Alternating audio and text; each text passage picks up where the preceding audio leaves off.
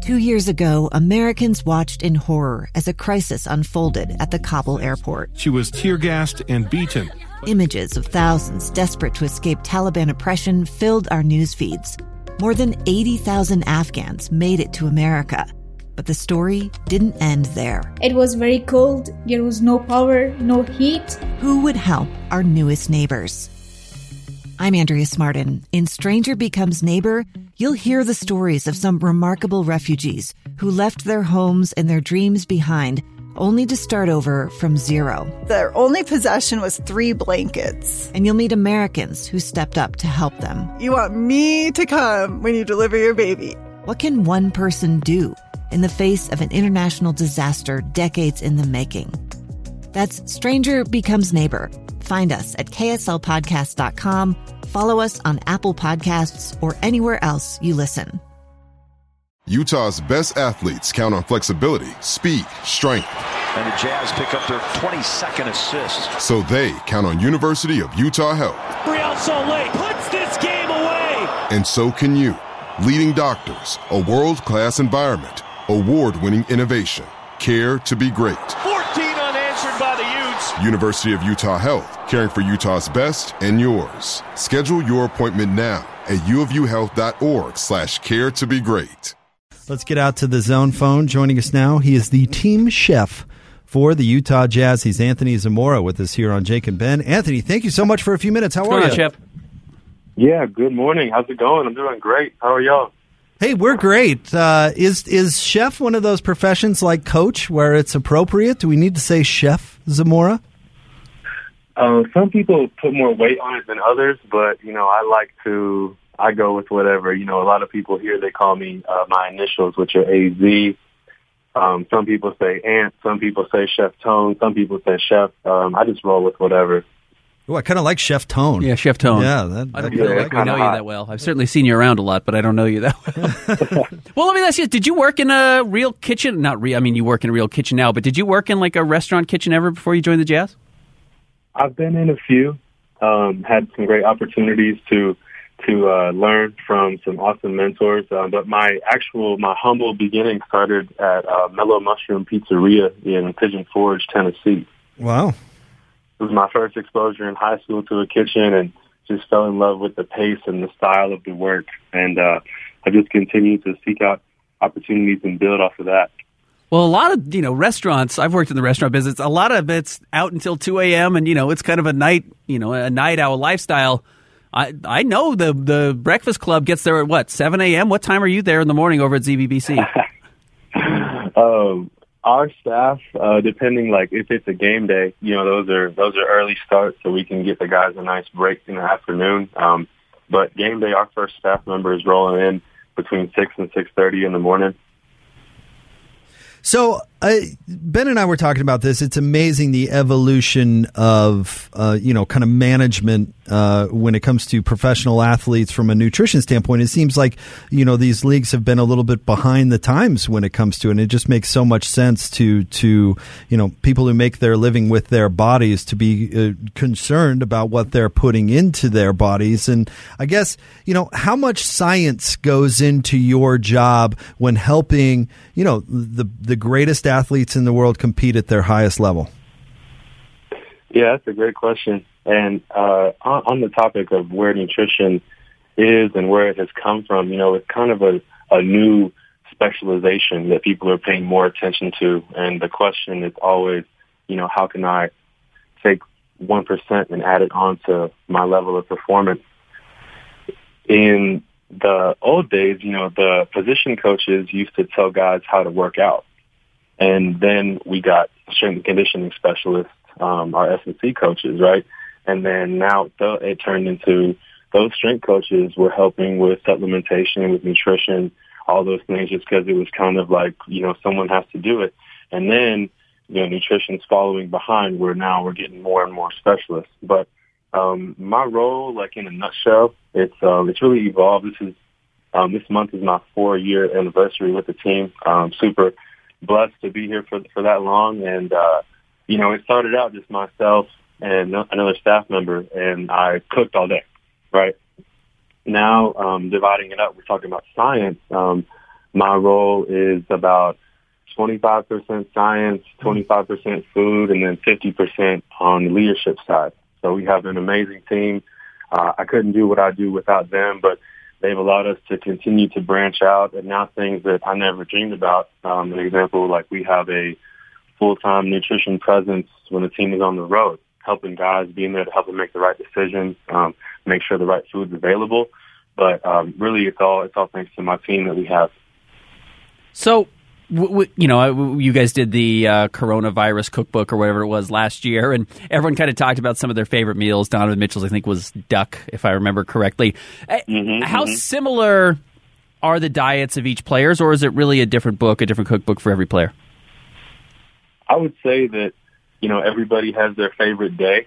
Um, we're serving a bison meatloaf this afternoon, mm. and some people they really go crazy for meatloaf. Other people that's not really their thing. Um, you know, Donovan likes duck breast, which is uh, really like advanced uh, palate. You know, he's into those those cool foods like scallops, duck.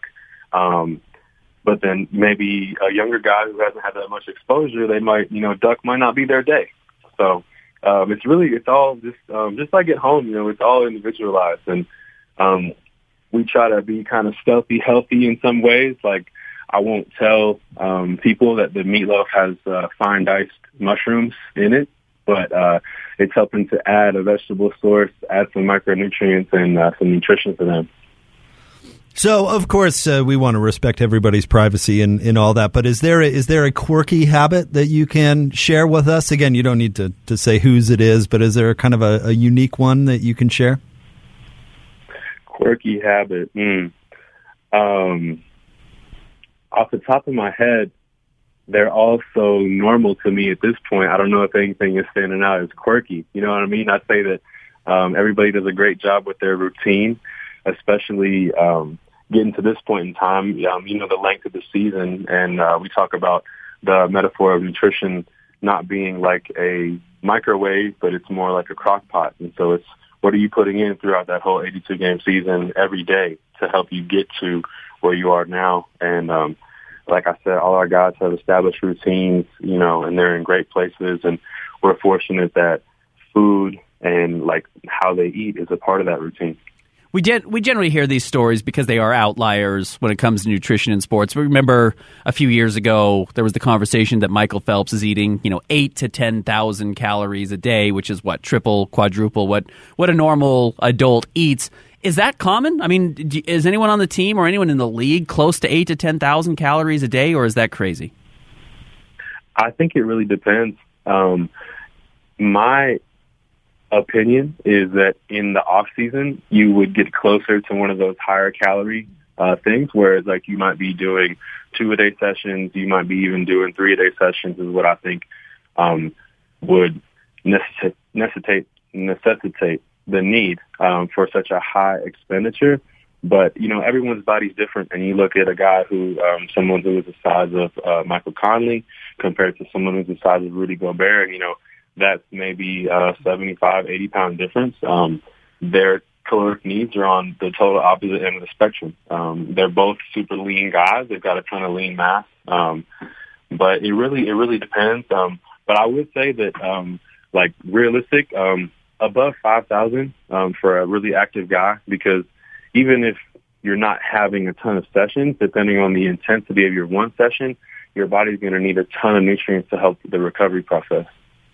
You obviously have the trained eye. Can you notice a difference when you get a player under your wing? Maybe it's a maybe it's a rookie or something like that, or maybe it's a player who hasn't uh, managed their diet all that closely in their career.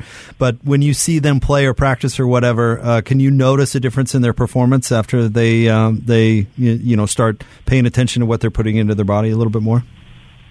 It's it's so cool being able to look at you know the objective versus the subjective measures, and then really like if let's say for example someone comes in and maybe they didn't have the best habits in college um hey what do you normally eat before practice? I don't. Well maybe we could try something small.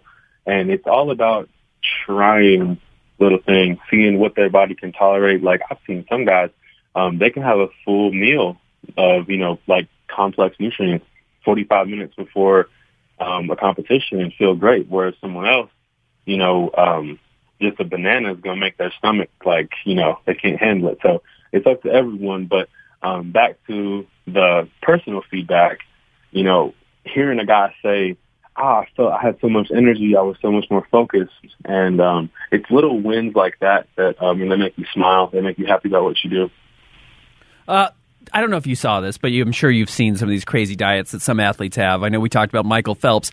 The opposite end of the spectrum, the Seahawks just had an article on DK Metcalf, who's one of the greatest physical freaks in all of sports. And this is what he said his his average day is. He says he eats one meal a day, he drinks one coffee, and he eats three or four bags of candy. Have you have you seen guys like this that have these kind of insane diets and still have these incredible physiques? And how does that balance? Is that just a bizarre metabolism and just how they're built, or, or what goes into that?